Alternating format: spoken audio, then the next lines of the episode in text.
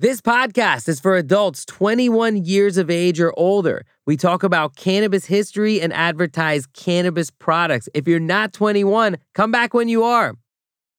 Happy 420, Bean! Happy 420, Abdullah! Happy 420, everybody in the great moments in weed history universe. Yeah, it is a little bit of a strange 420. Of course, instead of being together and sharing joints, we're all sitting at home in isolation.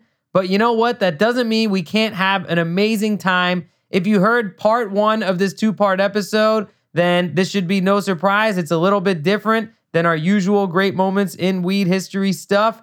But I really loved part one. Bean, did you have a good time? Oh man, I loved recording this episode, sharing our separate weed memories, our joint weed memories, and joints. And joints. Yeah, remember sharing joints? And uh, you even helped me remember a few of my own memories. So, what's more fun than that? Yeah, seriously. You know, great moments in weed history is pretty much just our normal conversations recorded but for this special, for this two parter, it was truly just us hanging out, getting high like we actually do all the time. And it was really something special. I'm glad we got to share it. And I'm glad we get to share it with all of our listeners. So, guys, if you're sitting at home and it's 420, just roll one up, kick back, relax, and enjoy this fun, kind of crazy episode, part two of our two part 420 special.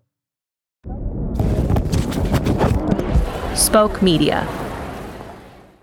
All right, and we are back with our 420 special where Bean and I are just going over some of our great personal moments in weed history. And we're getting ready for another set. I'm gonna roll another joint right now, Bean. Yeah, we, we got to get through 420 joints. Yeah, I, know, I just charted it, and we're like a little off pace. yeah. So We're we have to gonna- redouble our efforts. Yeah, we're just gonna have to tell like another uh, 210 stories, you know, and we'll be almost all the way there. Uh, but yeah, so when we left off, we were talking about some of our joint moments. No whoa, whoa, pun whoa, whoa, intended. Was that a weed pun? no, no, no. It was there was no pun there. You detected a pun. You were wrong. Oh, sorry, that was my pun detector. Let me just turn it off. I should have turned it off before we started. But yeah, so uh, you know, we were talking about some of our shared moments in weed history. So yeah, I would love to hear one that I've never heard before. Do you want to get us started on that? I'm gonna go. I'm gonna go with like really from all my years reporting uh the celebrity encounter that to me rose to great moment in my personal weed history. Now, working at High Times at different events and stuff, I was never the celebrity guy in terms of like my reporting or even just being somebody who got like super gassed about the fact that, but it's like, whoa, that's fucking Tommy Chong. I just smoked weed with Tommy Chong. Yeah, That's awesome. cool. But the one that for me that I picked was we did an event at High Times that was called the Doobie Awards, and it was a music awards for, you know, weed, not just weed songs, but weedy musicians or really anybody who would come and accept the like award. only the Doobie Brothers. They, they, they win every award. That picture of them with like 80, tra- 80 Yeah. statues, and they're like, ah! yeah. And actually, at the same event, the originators of 420, the Waldos, were there. Oh wow. And you could check out our 420 episode from season one to learn all about the history of 420. Yeah. But what made this night for me so incredible, I was very new to working at High Times.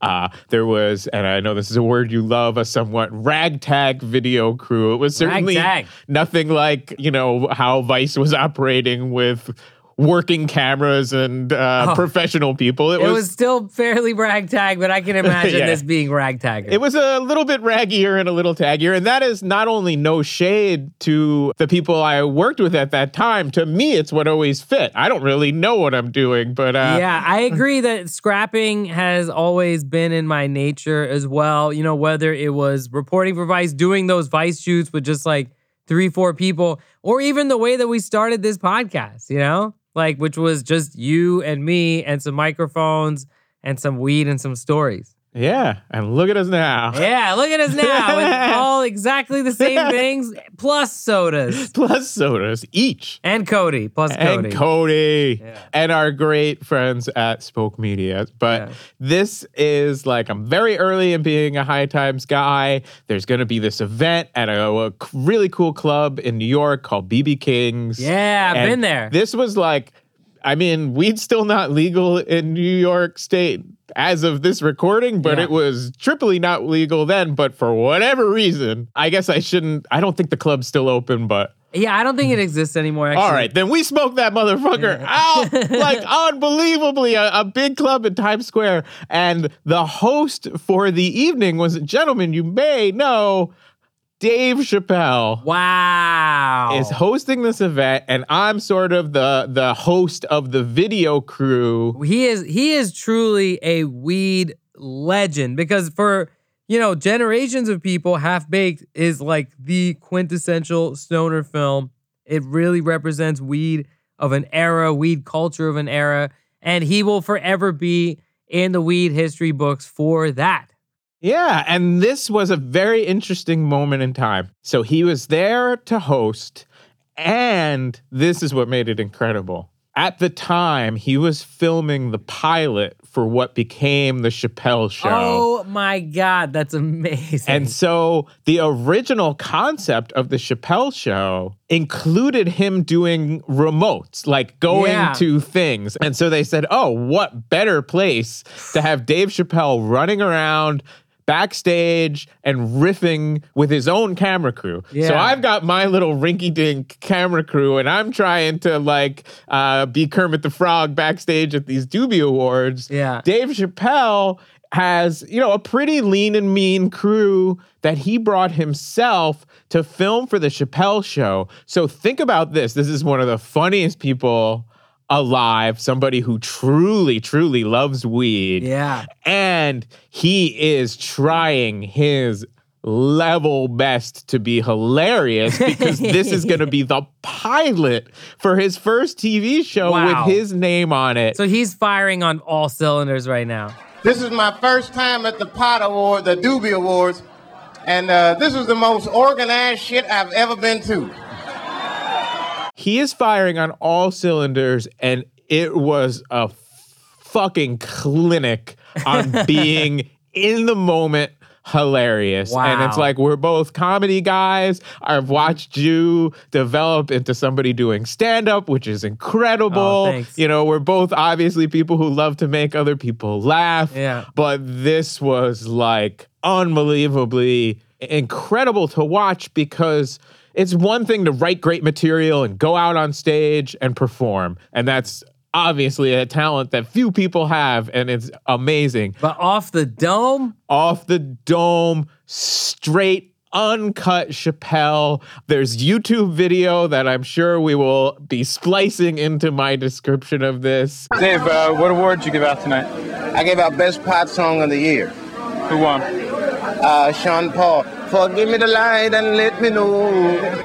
Just give it a light. Just give it a light. And my favorite line is I was just trying to get, and I'm just kind of like the, the little Mutt and Jeff to, and, and he really, what was great, he was very kind to me. You know, he used me as a comedic foil. He didn't big time me. Yeah. He didn't big time the staff of the magazine. He didn't big time anybody that he came in contact in this very chaotic environment of at the same time there's a whole stage show going on with musicians and acts and, Yeah. and i was just trying to get him to slate which is when you say like i'm dave chappelle and you're Yeah. watching high times and he goes Hey, I'm Dave Chappelle, and you're watching High Times. It's between Channel 2 and Channel 3. and that was just a really it was a, a whole job and the whole world was so new to me and i definitely look back on that as as as a real real highlight That is an incredible story. Thank you so much, Bean. That's a good one. Yeah, and I mean, seriously, this was a real time and place in New York, especially because, I mean, the NYPD was definitely over enforcing non existent cannabis laws, you know, at this time. But really, you know, uh, within a few years of that, it would become really, really hard to smoke weed in a venue in New York. And I remember I have actually a really great moment in weed history from my own life that happened in BB King's around this time as well. It was when I saw Madlib, MF Doom, and J Dilla Woo. all live together at BB King's, and it was smoked out. And Madlib was wasted. And he was like wiling out on the drums. But it's a really, really cool venue. I don't think it exists anymore. Check us on that. That is a fucking amazing moment. All right, uh, I'm gonna shift gears a little bit for this next story. All right, so this is one in which it's definitely a little bit scary until you get to the end, right? It's one of those which we uh, come across here because it's one in which the authorities are involved, right? Woo. Woo. Yeah, they always show up. But there is an individual great moment of this story that that that I get to, and it's it's sort of a weird one. So I, I chose it because it's a weird one. So you know, so so here it is. And I don't know if I've ever told you this story. So I worked for Vice for several years, and I happened to do a handful of international shoots and some domestic ones, which were like some of the longest shoots in that company's history, right? For various reasons. You know, sometimes it was just like, okay, we're shooting for an entire series. And, uh, you know, or I, I got stuck in Chad in Central Africa because of some like, you know, some crazy paperwork situation at one point. But I did a shoot in Siberia, right? It's on YouTube. It's called Russian Road Trip. And it's like 30 minutes long in its current form, but it was distilled down from what was supposed to be like, like five hours of something. It was supposed to be like a series, right? Like a multi part series. So we went to Siberia, right? Well, we started off in a city called Novosibirsk, right?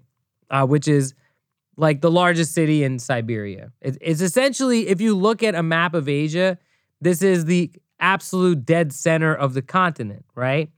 And we started driving further east into Siberia. It was summertime. Siberia is absolutely beautiful and lush in the summertime. I mean, it was like some of the most breathtaking landscapes I've ever seen, right? And actually, if you are a big cannabis enthusiast, you also know that this center point of Asia is something very significant to cannabis. It is its birthplace, the Altai Mountains. This is where cannabis is thought to have originated from. This is where the Scythians carried its seeds nomadically all across the Central Asian steppe. So we're driving through this area, and everywhere I look, you know, I, I would spot like patches of cannabis, right?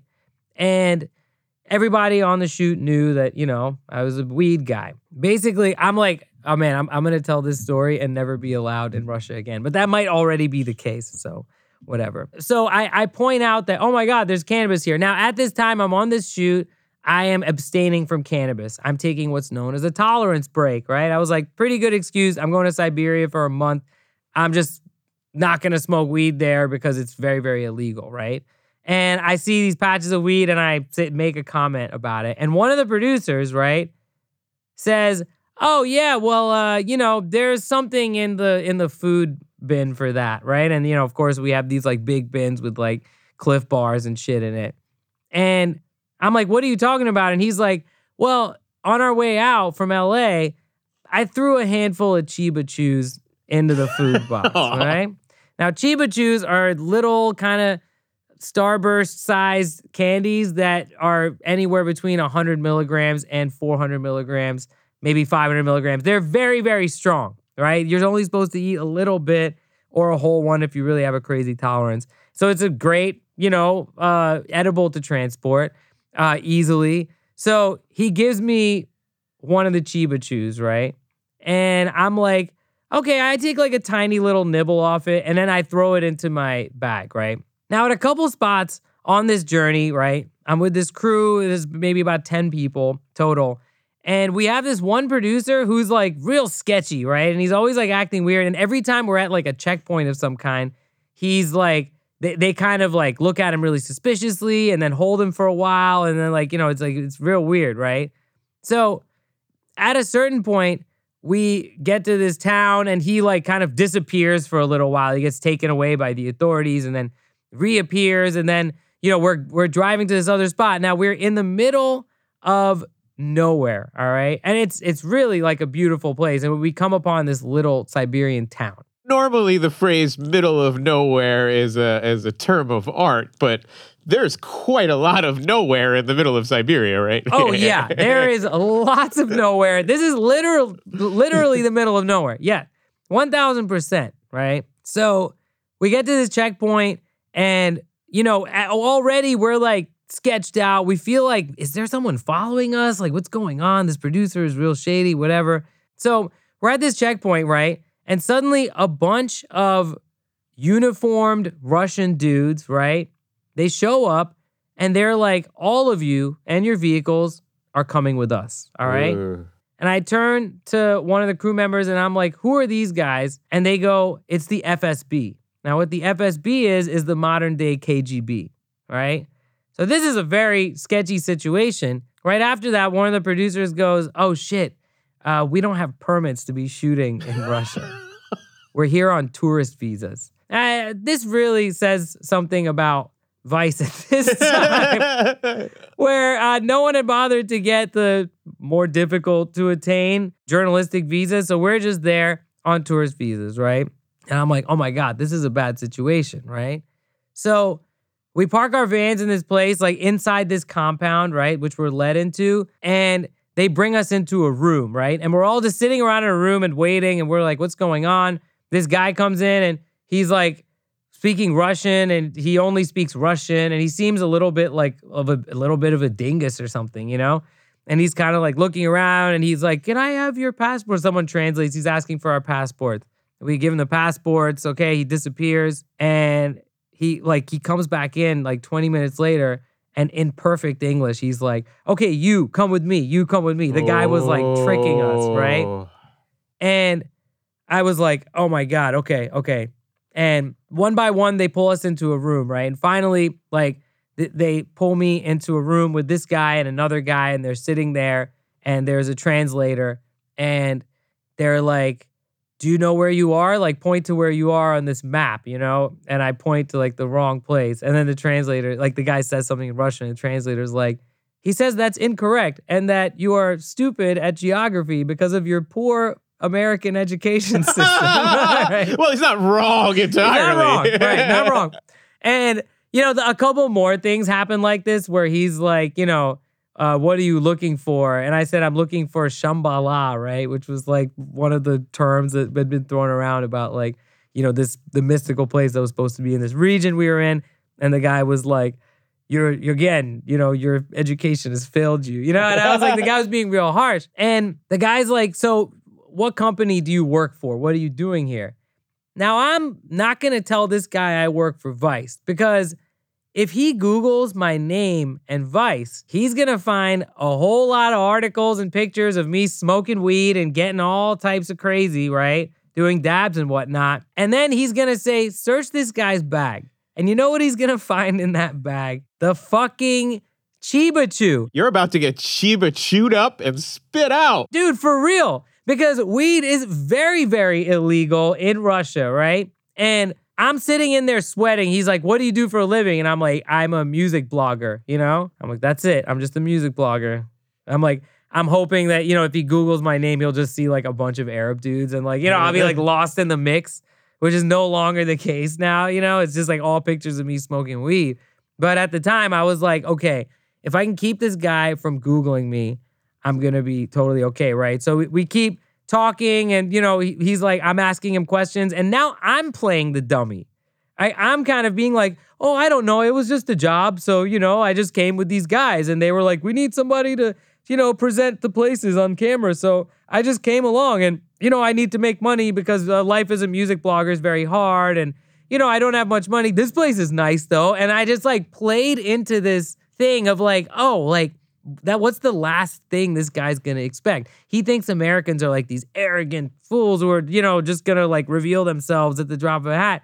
So I was like, nope, I'm just a simpleton in here, right? Just nodding away. And the guy actually drops his guard a little bit and starts being friendly with me. And I'm like, so what are the foods here? I had borscht. It was very tasty. Like, what goes into that? Do you know how to make borscht or whatever? And he's like, Yes, he starts kind of explaining to me, you know, and he starts like softening up a little bit, right? And then he's like, Where in the United States are you from? And I say, Philadelphia, right? Which is where I live most of the United States. And he's like, Oh, Philadelphia, very cool, Rocky, like Rocky. and I'm like, wow, for a guy who really has some skewed visions of America, like this guy sure loves fucking Stallone. You know what I mean? Like he's a huge Rocky fan. That's funny too because Rocky three or four or whatever is like very Yeah, exactly. Ivan Drago is a really bad portrayal. If he dies, he dies. But I was like, maybe this guy has only seen the first Rocky. you know what I mean? I was like, have you not seen four with the robot and the no? Okay, all right, let's just leave it there. And you know, I talk about the statue at the art museum steps, and finally he's like, okay, I'm satisfied, right? And he sits me down. Beginning to end, we were in the compound for nine and a half hours. Oh my all right? gosh. And then finally they say, okay, you're free to go, right? Go back to your vehicles, right? So we start heading to the vehicles. I walk at a normal pace, right? And then we get to our van, and I immediately open my bag, get in the front pouch, grab the Chiba Chew, and eat the entire fucking thing, destroying the evidence, right? What proceeded after that was a three and a half hour drive of the most beautiful landscapes I've ever seen in my life. And I was high as a motherfucker, just escaped the jaws of the FSB, cruising through Siberia to our next destination.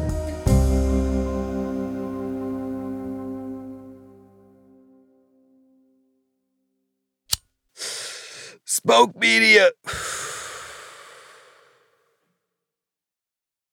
Anytime you don't get caught, that's a great moment in Oh, weed yeah. history. Oh, yeah. And everybody who, not everybody who smokes weed, but everybody who smokes weed Yeah. has one of those stories. And I, like you say, maybe the younger generation coming up, uh, depending where you live, won't experience that. And Yeah. that is a blessing. Don't feel like you missed out on anything. You know, Yeah. the giddy thrill of getting away with it. And that's a pretty extreme example, but it's not worth uh, the fear and, and the paranoia. We're glad that you won't experience that. And I, I- it reminds me, I have kind of a parallel. Well, I, I have a travel story that's just all happy. Let's hear it. Yeah. So, uh, and that was one of the great things too. It's just anytime you travel, whether it's in the US, whether it's down the block, or whether it's around the world, if you can find weed people, you're going to find your people. You know, that has never failed me in life long before this was my profession, long before I was associated with any kind of high times or vice or this podcast or anything. You find weed people, you find weed culture, you'll find your people. And to me, like, a great, great example of that was I made these two DVDs producing again. This was long before we were hanging out or knew each other. Yeah. This is going back to like 2005, 2006. And there's a gentleman, big time friend of the podcast, Jorge Cervantes. He wrote the definitive books on how to grow weed, over a million copies sold. He has spread the knowledge of how to not just grow cannabis, but grow great cannabis all over the world. His books are in like 15 different languages. And the opportunity came hey, we want to make a DVD with Jorge. Would you produce it? We did two separate trips. We did one trip in Canada, and then we went to Spain, where Jorge lives. And what was so just amazing about it was we are traveling through Spain and we're going to like two or three different growers a day to see their gardens and to learn about how to grow. And what was so amazing about that trip was traveling with Jorge. He's this person who has deeply touched people's lives, even if they had never met him. Because, like they say, if, if you give a person a fish, they eat for today. If you teach them to fish, uh, they eat forever. Well, he taught people how to grow weed, and that not only supplied them with weed, but you just hear stories. Jorge, you know, you put my kids through college. Jorge, you know, you helped me get through X or Y or Z and live the life I wanted. The best one I ever heard was Jorge, you kept me from ever having to work a fucking office job. Oh, and yeah. I'll owe you forever. It was one of the earliest times where I really realized like I'm a part of this culture and this culture is all over the world and while on the one hand we're marginalized and fucked with, on the other hand these complete strangers were eh, who had we had a language but I, I speak some Spanish. Uh, he is Jorge speaks fluent Spanish, but Right. I, I speak some Spanish. You know, they, a lot of the people spoke some English. We all spoke weed. and just like two weeks on the road, it was my first real experience with a big video production like that. And it opened my eyes to just the beauty of the way of life of the of, of the ganja farmer. Mm-hmm. And it really set me on a path to want to report on that and and to be not just somebody who I, I my early years at High Times I was almost exclusively writing about people getting fucked with by the government. I, I, I had like a, a weed job, but uh, in many ways like a depressing job. Yeah, because being a weed reporter for a long time was being a crime reporter in a lot of ways. Yes, and the crimes were really being committed by the government Yeah. against some of the sweetest, kindest people. And that doesn't mean everybody who grows weed is a sweet, kind person or that simply growing weed makes you a sweet, kind person.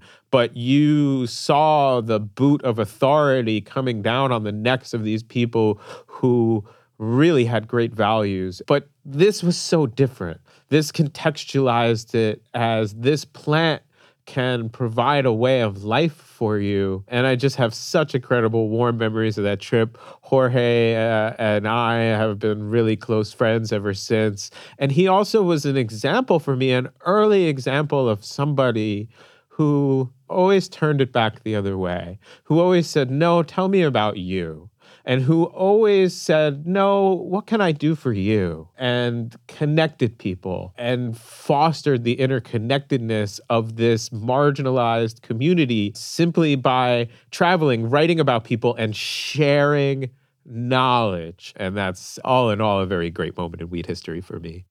It's so cool when you get to meet people who really shape cannabis culture. You know what I'm saying? Like, because there is a like mindedness that I don't think you can get anywhere else. And the next story that I want to share with you is about like mindedness, right? But not like mindedness in my life as a professional cannabis person, but my discovery about, in some ways, what like mindedness is during my formative years, right? So I was a young guy when this happened. I was like 16 or 17, I think, right? So when I was in high school, I was a stoner. Surprise. What? Wait, what? No, that- ah, what? Oh, uh, yeah. Yeah. Okay. I think that does track. Yeah, right. I was a stoner punk kid, right? I was definitely one of the few kids like myself in this school. And, you know, I definitely had some friends, but in high school, I didn't have a lot of friends. And, you know, I, I kind of did my own thing. I would definitely say I felt misunderstood when I was in high school. I was into things that the kids around me were not into. You know, I was certain that I was much cooler than everybody, but my place in the high school hierarchy did not agree with my opinion, right? So I was in a marketing class, right? So when I was in high school, um, you know, I I thought maybe I'll major in marketing in college, which I which is I did. That's what I ended up majoring in uh, because I thought it was a good, potentially lucrative application of my creativity, right? Uh, which it was not. I, I never ended up really working in marketing, little jobs here and there. But to prepare for that in college, I was taking a marketing class, right? So there's this thing called DECA, right? Distributive Education Clubs of America. And essentially what it is was an event at which high school kids who study marketing would come and kind of compete, you know what I mean, in in certain like, oh, okay, here's like a practice pitch or like, you know, whatever. It was kind of like one of these things and there was like a magic show and whatever. It was like a field trip for, you know, future business leaders of America type thing. You got out of school for this. Got out of school I would have done anything to get out of school for Yes. anything. Yes, and it was an overnight trip, right? So we were going to spend two nights at the Holiday Inn or whatever in Cherry Hill, New Jersey, right? So this was near Philadelphia. I went to high school in North Jersey. All right. So, you know, they're like, okay, uh, everyone's going to get a roommate, you know, at, at the Holiday Inn or Days Inn or whatever. And I'm looking around the class like, oh man, I do not want to be roommates with any of these people, right? There's one kid. There's one kid, right? And his name is Tall. And the reason that I'm using his real name is because I wrote this story in my column one time and he insisted that I use his real name because I would always use pseudonyms in the column. It was about people smoking weed. He said, No, my name is Tal and I'm proud of this story. And shout out you, Tal. We actually have a couple of fun weed stories together after this one as well. But this was the, the first one, right? And to me, it's pretty special because he was the only guy in the class I wanted to room with because he smoked weed. He was a chill guy, right? So, uh, you know, as soon as we saw that we were gonna be roommates, right? He like gave me the look and I was like, yep, yep. And, you know, he was like, all right, bro, don't worry. I got us. I'm gonna get the weed. Like, I got it covered. You know what I mean? He had like an older sibling or something. So he was like, I'll take care of the weed. We are gonna have a good old time. You know what I'm saying? Like, this is gonna be great. We got our, we're away from home. We got our own hotel room. We're both stoners. It's gonna be fun, right? So the day of the field trip shows up and we see each other and I'm like, you got the, you know? And he's like, yeah, I fucking got it, man. I got everything. I got my bowl. He's like, you know, my uncle got me a bowl from Mexico. You know what I mean? It's like a wooden bowl. All right, Tal, Tal sounds cool as fuck. He's yeah, really cool guy. Actually, I haven't seen him in years. Uh, so sh- shout out this guy, a very chill guy. Uh, I'm sure he's still being chill somewhere. So I know he's got the weed. We're ready to go. Right as we're getting on the bus, right? Kids are loading up, ready to rock. Our teacher shows up, right? Who's this guy? Who I just remember he was wearing like he always wore like TV lawyer glasses. You know what I mean? Like these like wide glasses. And he was like, "Hey guys, uh so we have an extra person that needs a room, so he's going to room with you guys, right?" And we're like, "What? Who?" And he points to this kid who I'll call PJ because that, that's what I called him in, in when I originally wrote the story. Now, this guy PJ, right, not his real name, was not shall we say on the level. So PJ is like really not cool. He's sort of a teacher's pet, right? And you know, he hung out with like the kind of corny kids and who felt a little bit goody two shoes, you know? Tal and I were both definitely looked at as kind of like bad kids. You know what I mean? Like it was just, you know, that's that, that's that's how the chips fall sometimes, That's right? how it shakes out sometimes. that's how it shakes out sometimes Pun alert. right? so we're both like, no, anyone but this guy PJ, right? And like the teacher walks away, and me and Tal are like, bro, all our plans are ruined. Like this was gonna be a fucking party, you know what I mean? Like we were gonna be chilling and getting stoned and watching whatever bullshit on the hotel TV, you know what I mean? And now it was all completely screwed, right? So PJ comes up to us and he's like wearing like a short sleeve button down, you know, and he's like, hey guys, like, how's it going? Like, you ready for this trip? Hope I win the competition or whatever, right? And we're like, oh, this guy is so fucking corny. So we ride on the bus. Me and Tal are sitting next to each other, right? This guy, PJ, is somewhere else sitting with his friends. And we're like, oh man, what are we gonna do? And Tal's like, no, no, we're still gonna smoke. We're still gonna get high. We're gonna have a good time. This guy's not gonna rain on our parade, right? It's like an hour of drive or whatever. We get to the Cherry Hill Holiday Inn. So before we get into the hotel room, right? Tal lays out the plan, right? He says, All right, look, as soon as we get into the hotel room, I'm gonna leave a packed bowl in the bathroom. Now, what I want you to do is go in the bathroom, say, I have to take a shower, right? Roll in, hit half of the bowl, right? And then take a shower and come out. And I'll be like, okay, I'm gonna take a shower now. And then I'll go in, I'll finish the second half of the bowl, I'll take a shower, and we'll sit there and chill. PJ's not gonna know the difference, right? Tal is the man with the plan. He really is. Yeah, yeah, he really is, right? Okay, we get in the hotel room, right? PJ's like neatly taking his stuff out of his bag, and Tal like goes into the bathroom, comes out, and he's like, all right, gives me the signal, right? So I go, okay, uh, I'm going to take a shower, right? And like roll into the bathroom, right? And just like I'm in there, I find the bowl and I hit the bowl, you know, I smoke half of it. I do corners, you know, because I have good etiquette. and I blow the hit directly into the vent fan, right? Probably just pumping it into the next room. You know what I mean? And I get pretty stoned, right? And I get so stoned that I forget to take a shower, right? and I just walk out of the bathroom with a towel over my shoulder, just dressed in the same clothes. right? So I get out of the bathroom, I'm standing there, eyes are probably fucking red as fuck, right? And Tal looks at me wide eyed, like, what the fuck are you doing? And I remember that I was supposed to take a shower, so I say out loud, that was a good shower. Smooth. Smooth move, Ex-Lax, right? So PJ at this point is kind of giving me a weird look, you know? He's like, what? PJ's no fool. PJ is perhaps no fool, and he sort of knows something's up. And then Tal, right? He's like grabs his clothes and he's like, all right, I- I'm gonna jump in there and take a shower, right? So Tal then goes in there, right? And closes the door. And in a couple minutes, we hear the shower turn on, right? And then we're sitting there and we're watching something dumb on TV. It's like, it's, you know, who knows what, just blankly. They don't know what to say to each other. And then PJ pipes up. He turns to me and he goes, I I totally know you guys are smoking weed in the bathroom. oh, so he literally pipes up. yeah, he pipes up. And I'm like, oh my God, like, oh fuck.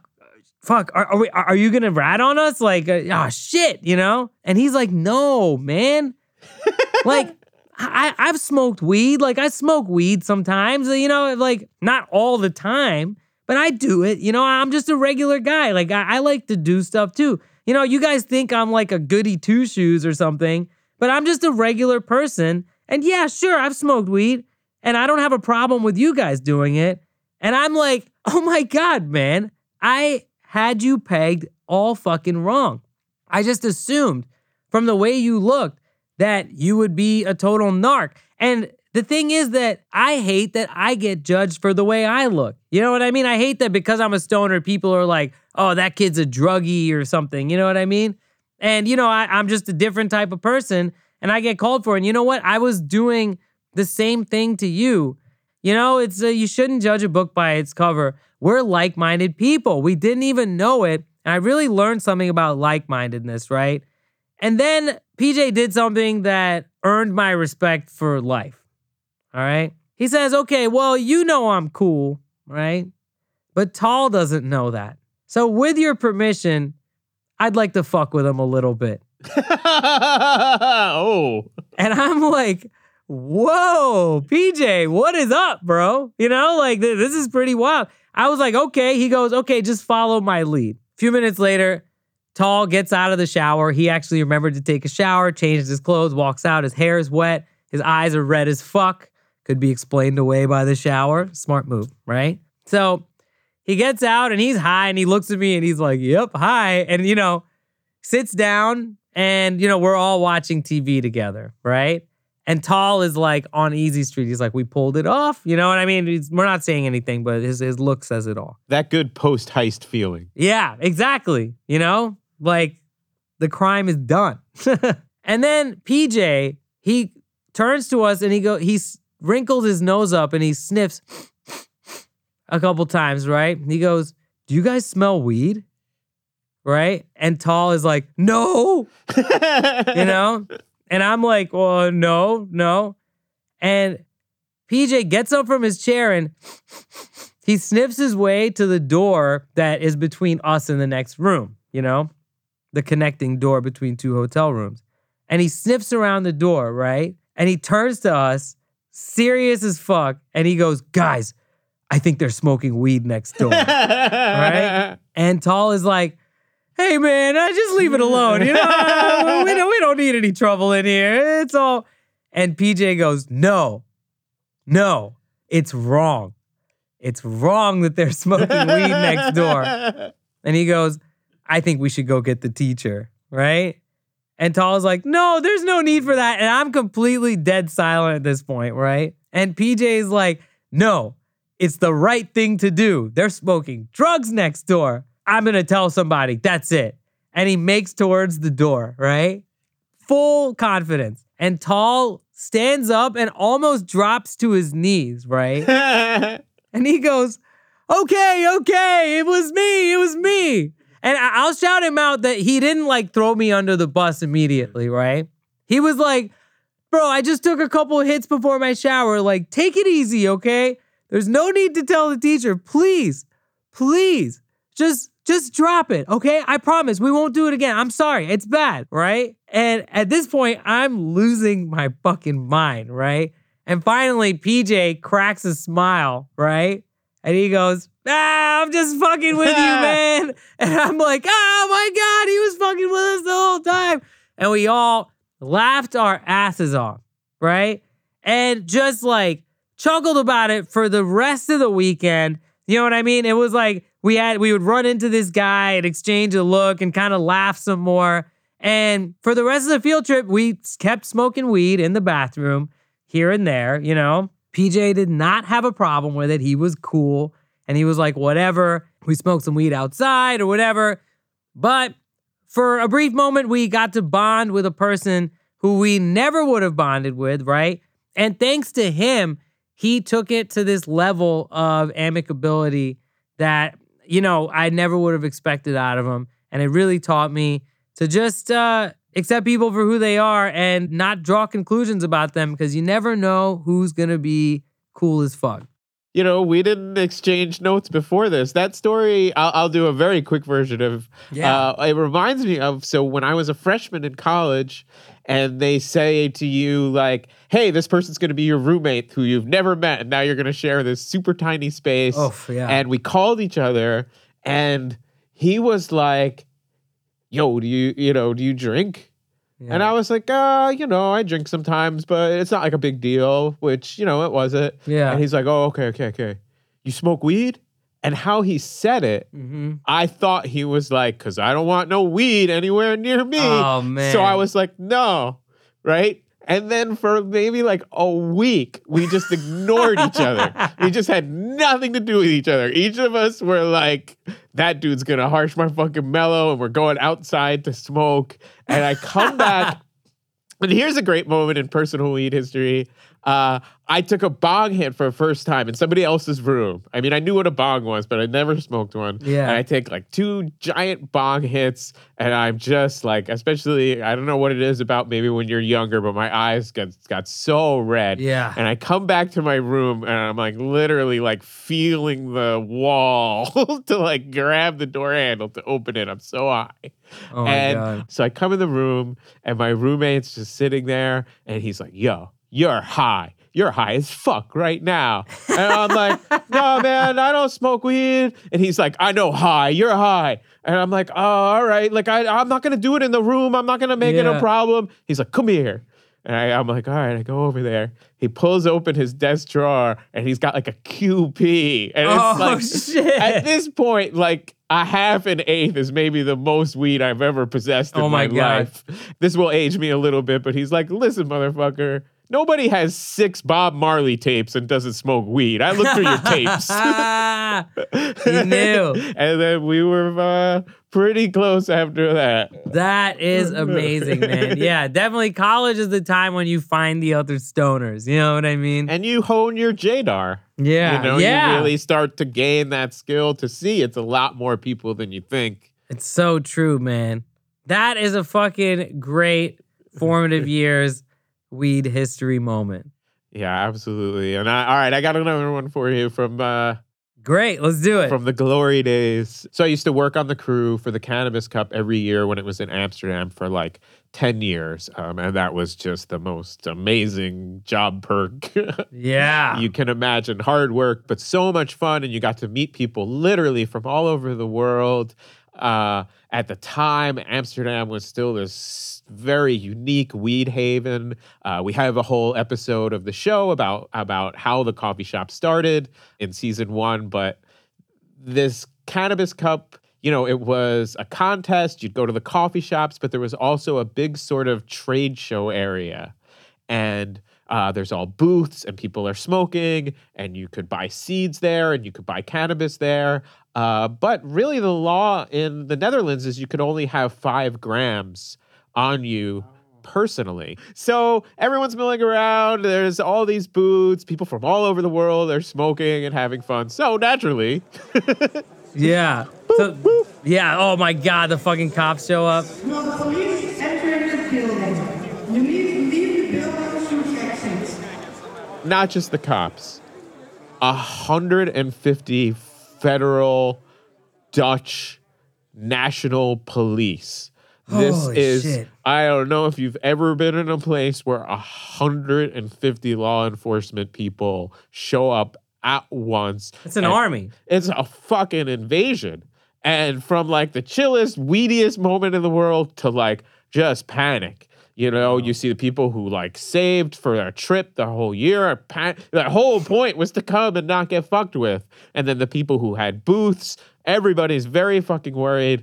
Uh, no one knows how this situation is going to play itself out. Crazy. Uh, and I'm sitting there. I got a thing on that says "High Time Staff." That I'm, you know, About got- once a badge of honor, now like a red Yeah. flag.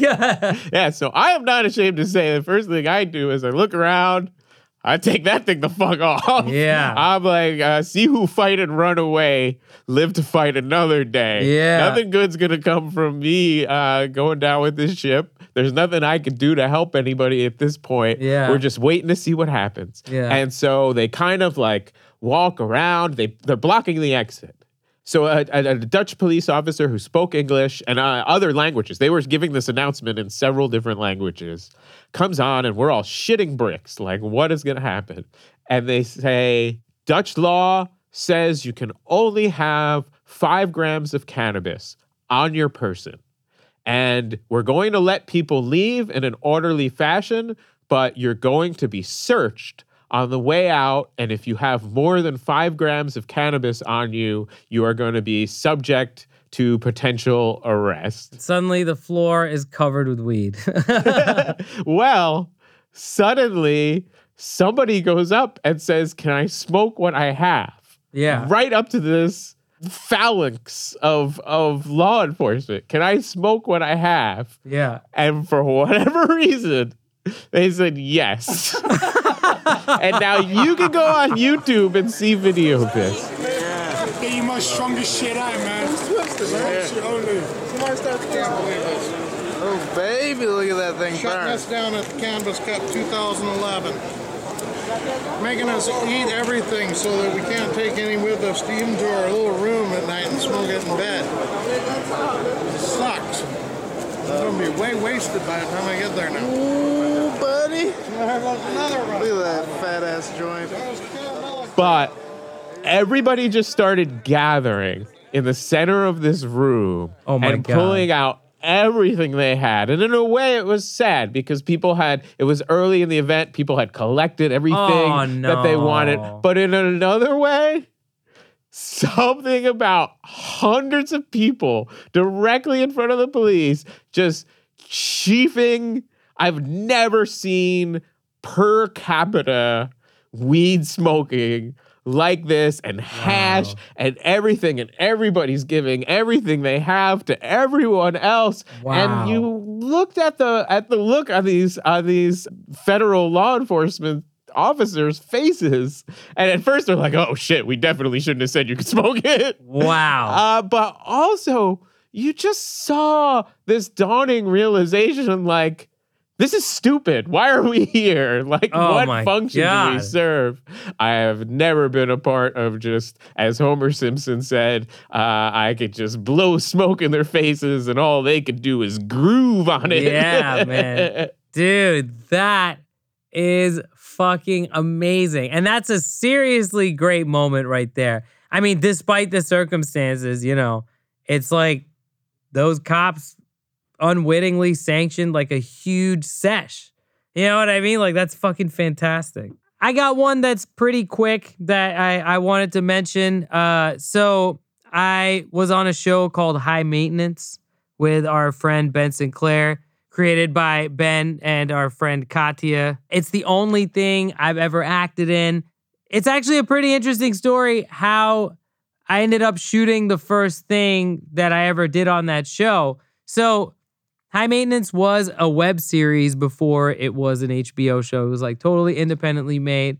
And, you know, somebody advice was like, hey, you're doing weed stuff. There's this weed show going on. And, you know, they- they're making shows, they're making episodes independently in Brooklyn.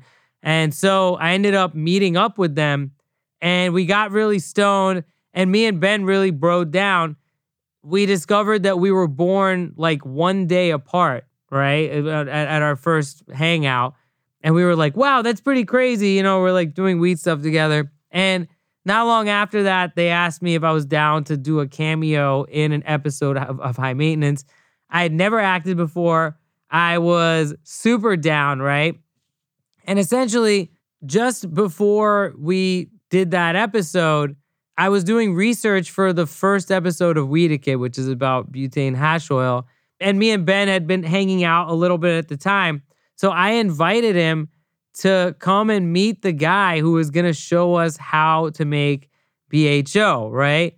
And this guy was this really intense dude who lived in Alphabet City and he had a whole bunch of really amazing glass. He was the guy who gave me my first dab, right? And a couple days after that, I was like, yo, Ben, you got to come with me and check this shit out. This is crazy, right? And we actually had this guy, Chris O'Coin, who's a friend from Motherboard, with us. And he filmed the first time Ben dabbed, the second time I dabbed at this guy's apartment. I don't know where this footage is, but it's it's somewhere. And you know, we ended up taking a bunch of dabs, right? So, as they do on that show, they ended up writing some real life into the actual show, right? So, the character I play is like a dude who sits at home and takes dabs. You know what I mean? I had like super long hair and I like I'm wearing a fish t-shirt. And in the scene, I'm sitting there with my roommate, and he's, you know, like a tech support kind of job or something. He's sitting there, and there's a blowtorch involved or whatever. And we shot that scene in the actual apartment where I lived at the time. So everything that you see is my actual stuff or my roommate stuff.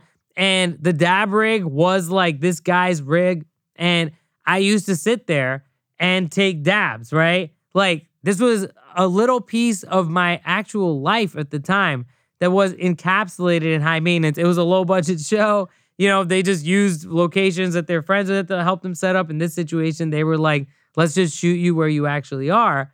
And to date, it's the only time you ever see dabbing in earnest on that show.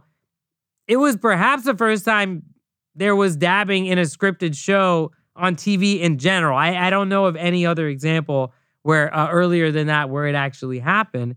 And we were dabbing real concentrate. So we were absolutely high as shit. Now, once it became an HBO show, things were a little more buttoned up. When my character came back in the HBO show as an Uber driver, I was like total shave, total haircut, the cleaned up version of that character who was like getting his shit together or whatever. You know what I mean? Later on. But it really was kind of parallel to my actual life when we were shooting that one episode. And it was just a really great moment. If you find the episode, it's on HBO. It's called Brad Pitts with an S at the end. And it ends with this little vignette, with this like slow mo of me and Ben and this other actor, Nat, sitting on the couch. And he's heating up a dab nail. You know what I'm saying? And it really captured something for me. It ended up being something that came back. You know what I mean? I ended up acting in four more episodes of the show later. And yeah, it's the only time I've ever done that. Definitely for me, a great moment. And that show, in a lot of ways, is just uh, a whole bunch of great moments in weed history, I think. Yeah, Ben. Uh, ben is a uh, not just a friend of the podcast, but joined us in New York for a live show. Yeah. I remember the first time I saw High Maintenance was like maybe the first or second episode. I was working at High Times, and somebody emailed me the link. I think it was Ben. Yeah. Uh, just emailed it to High Times at random. Wow. And uh, so used to just seeing horrible, horrible portrayals. uh, and I, I, I, with much trepidation, clicked on the link, and within uh, 30 seconds, I was like, "Holy shit, this is fucking awesome!" And Yeah. to see what they created.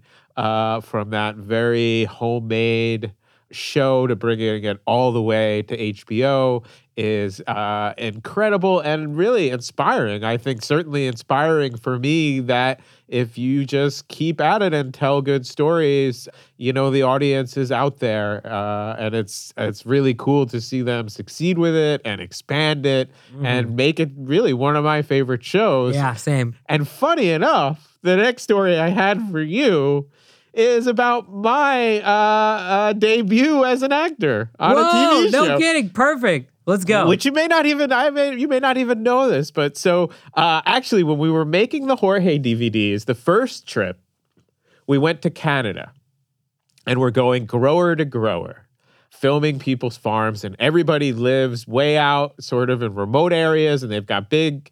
Uh, to me- medium to big outdoor grows going, and they're just bushed like you're not supposed to go to town you're not supposed to talk to anybody you're just supposed to keep to yourself and it was the dvd era of entertainment right, right. pre-streaming so everybody's got a bong weed and like eight dvds uh, to, to last the whole grow season. And everywhere we go, I keep seeing these DVDs for the Trailer Park Boys, which I've never heard of. Right. And finally, I ask somebody, like, what is this? And they're like, oh, it's this great show, and these guys, and they grow weed, and they live in a trailer park. This is so fucking funny. And I'm kind of having the same feeling of like, oh, You're like, okay. ah, is this going to be terrible? This is gonna be Right. terrible. Uh, but finally, one of these growers is like, you know what? And this was like the prized possession. He's like, you know what? Take this DVD and watch it when you get home, and you'll know what I mean. I go home, I watch this DVD. Uh, it's just so fucking funny. Boys, that is hands down the best dope I've ever fucking smoked. All right, tomorrow we harvest, boys. We're gonna have to get Corey and Trevor out here to give us a hand. You guys want some of this shit? Fuck that, Ricky. If it knocked you right in your ass, it'll tear my head right off. Holy fuck, boys. I'm This still is- baits from the test joint this morning. so uh, big-hearted of a show. It really appealed to me. As much as these are like rough and tumble characters who live in a trailer park, it's all about heart. It's all about weed community. I'm like, this is great. I send an email. I find them, and they're they're kind of big in they're they're pretty big stars in Canada.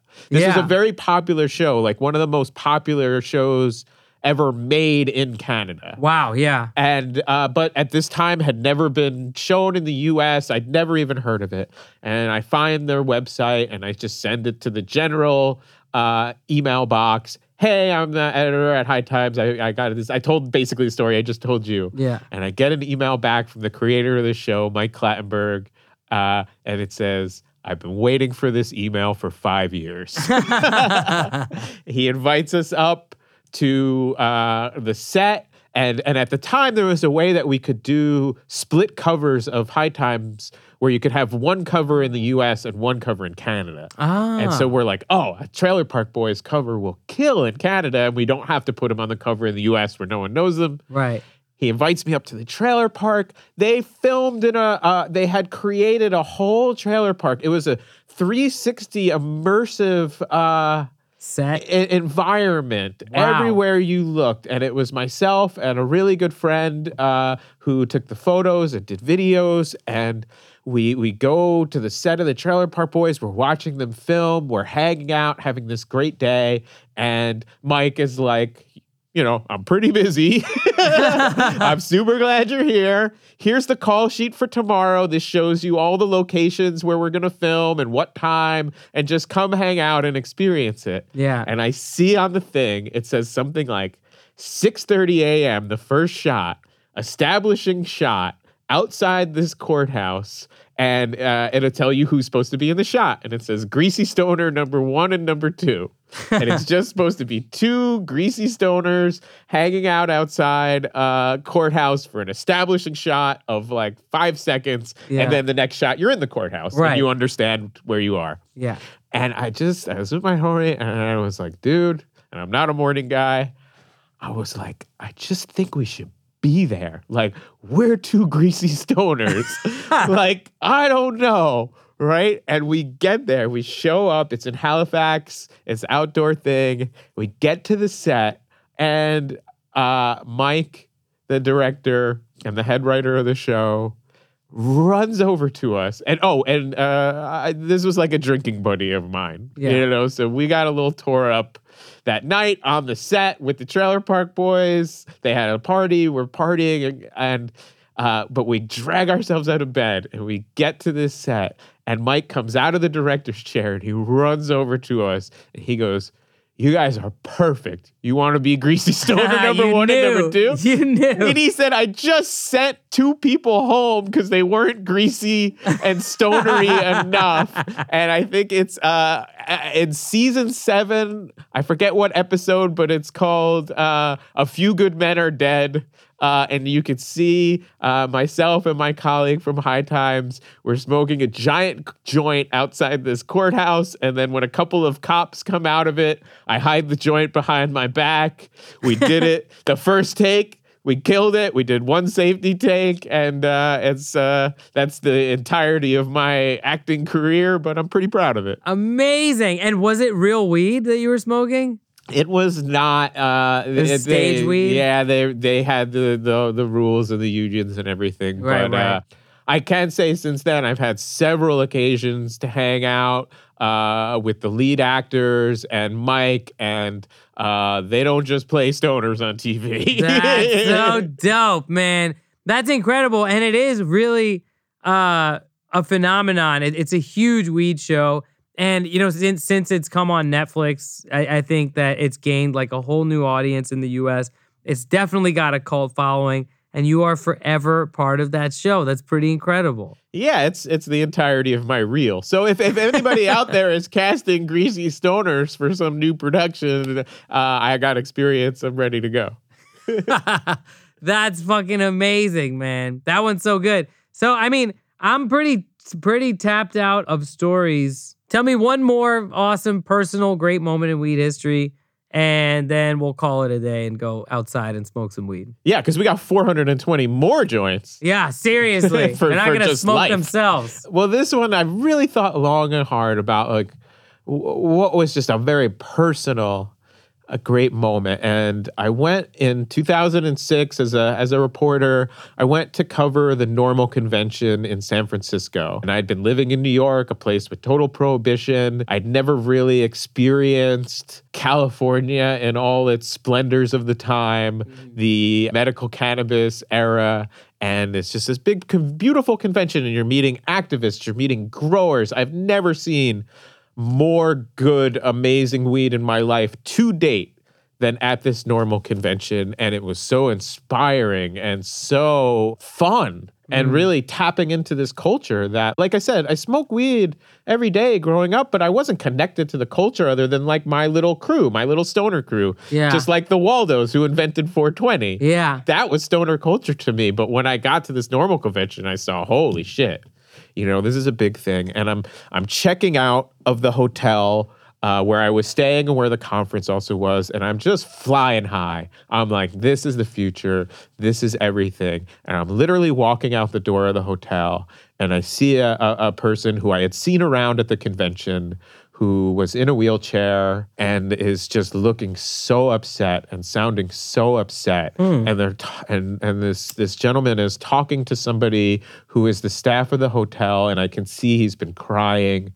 And I just the same thing I do when I see a cop fucking with somebody I just try to sidle over and be like at least one other person is watching. Yeah. like that you know I, whatever i can do but what i don't even know what's happening and I, I, I, I, I'm just assuming this person is about to get arrested for their medical cannabis. And I'm like, oh my God. But what's going on is this guy who is the manager of the hotel is on the phone. And I think he's calling the cops. But then here's his side of the conversation.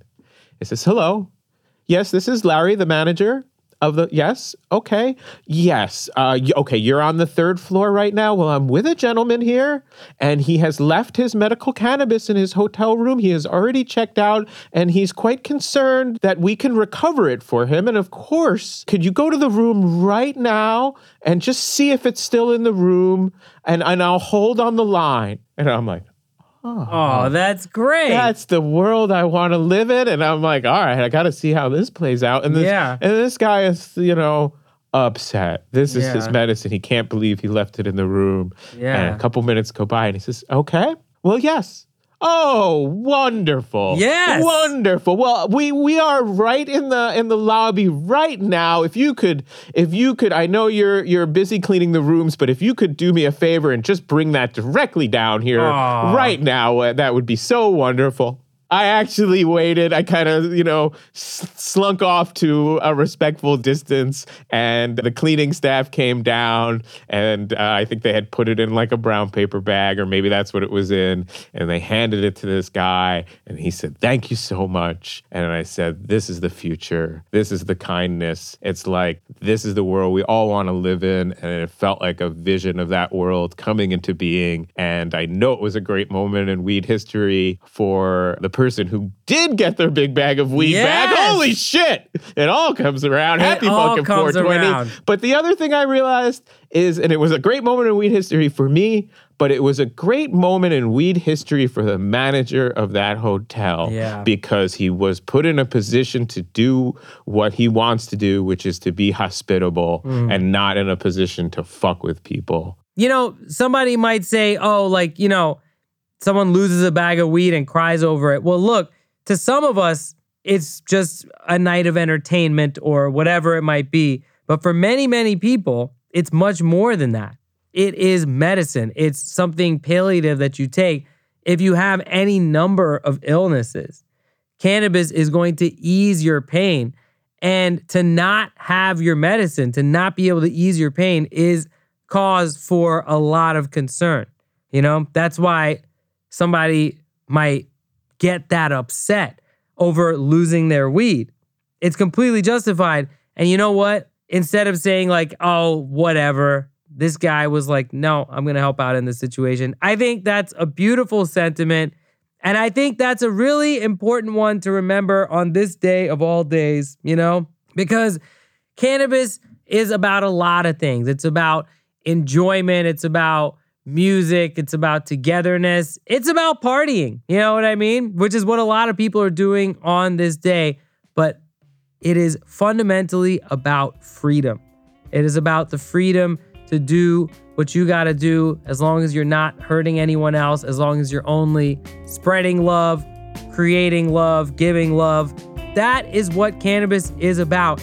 And on this 420, let's start a new tradition. Do something good for someone else. Give somebody who needs a nug a nug. Give somebody who needs a dollar a dollar. Help out a friend, help out a stranger, do something good for somebody else on 420, and let's try to keep that tradition alive. But we just want to say thanks so much for hanging out with us while we went over some of our personal great moments in weed history. We have a lot of shared ones, we have a lot of ones that we've experienced separately that we want to share with each other and with you. So, you know, maybe we'll do this again one day soon. But this was a really fun one. Happy 420 out there. Happy 420. Yeah. Now go smoke weed. What Go are you smoke doing? weed. and get your crew together. Get your stoner crew together. Get your weed stories together. Mm-hmm. It's like it's fun to go to all of these events and while out, but at the end of the day, what this culture is always about is chilling, smoking weed, sharing stories. I couldn't think of a better way to do all of that than with you, my friend. Likewise, my Happy dude. 420. Happy 420 to you, Bean. We'll see you guys next time. Great Moments in Weed History is a Spoke Media production. It's hosted by me, Abdullah Saeed, and David Bienenstock, aka Bean. We're produced by Cody Hoffmackel with help from Reyes Mendoza, Trey Jones, and Carson McCain. This episode was mixed by Will Short. Our executive producers are Alia Tavakolian and Keith Reynolds. We're recorded at Gold Digger Studio by Gabe Wilhelm. Shout out to our patrons on Patreon. If you want to follow us on social media, we're at GMIWH Podcast on all platforms. Check out our show notes for links to our sponsors. Support us by supporting them. Thanks for listening.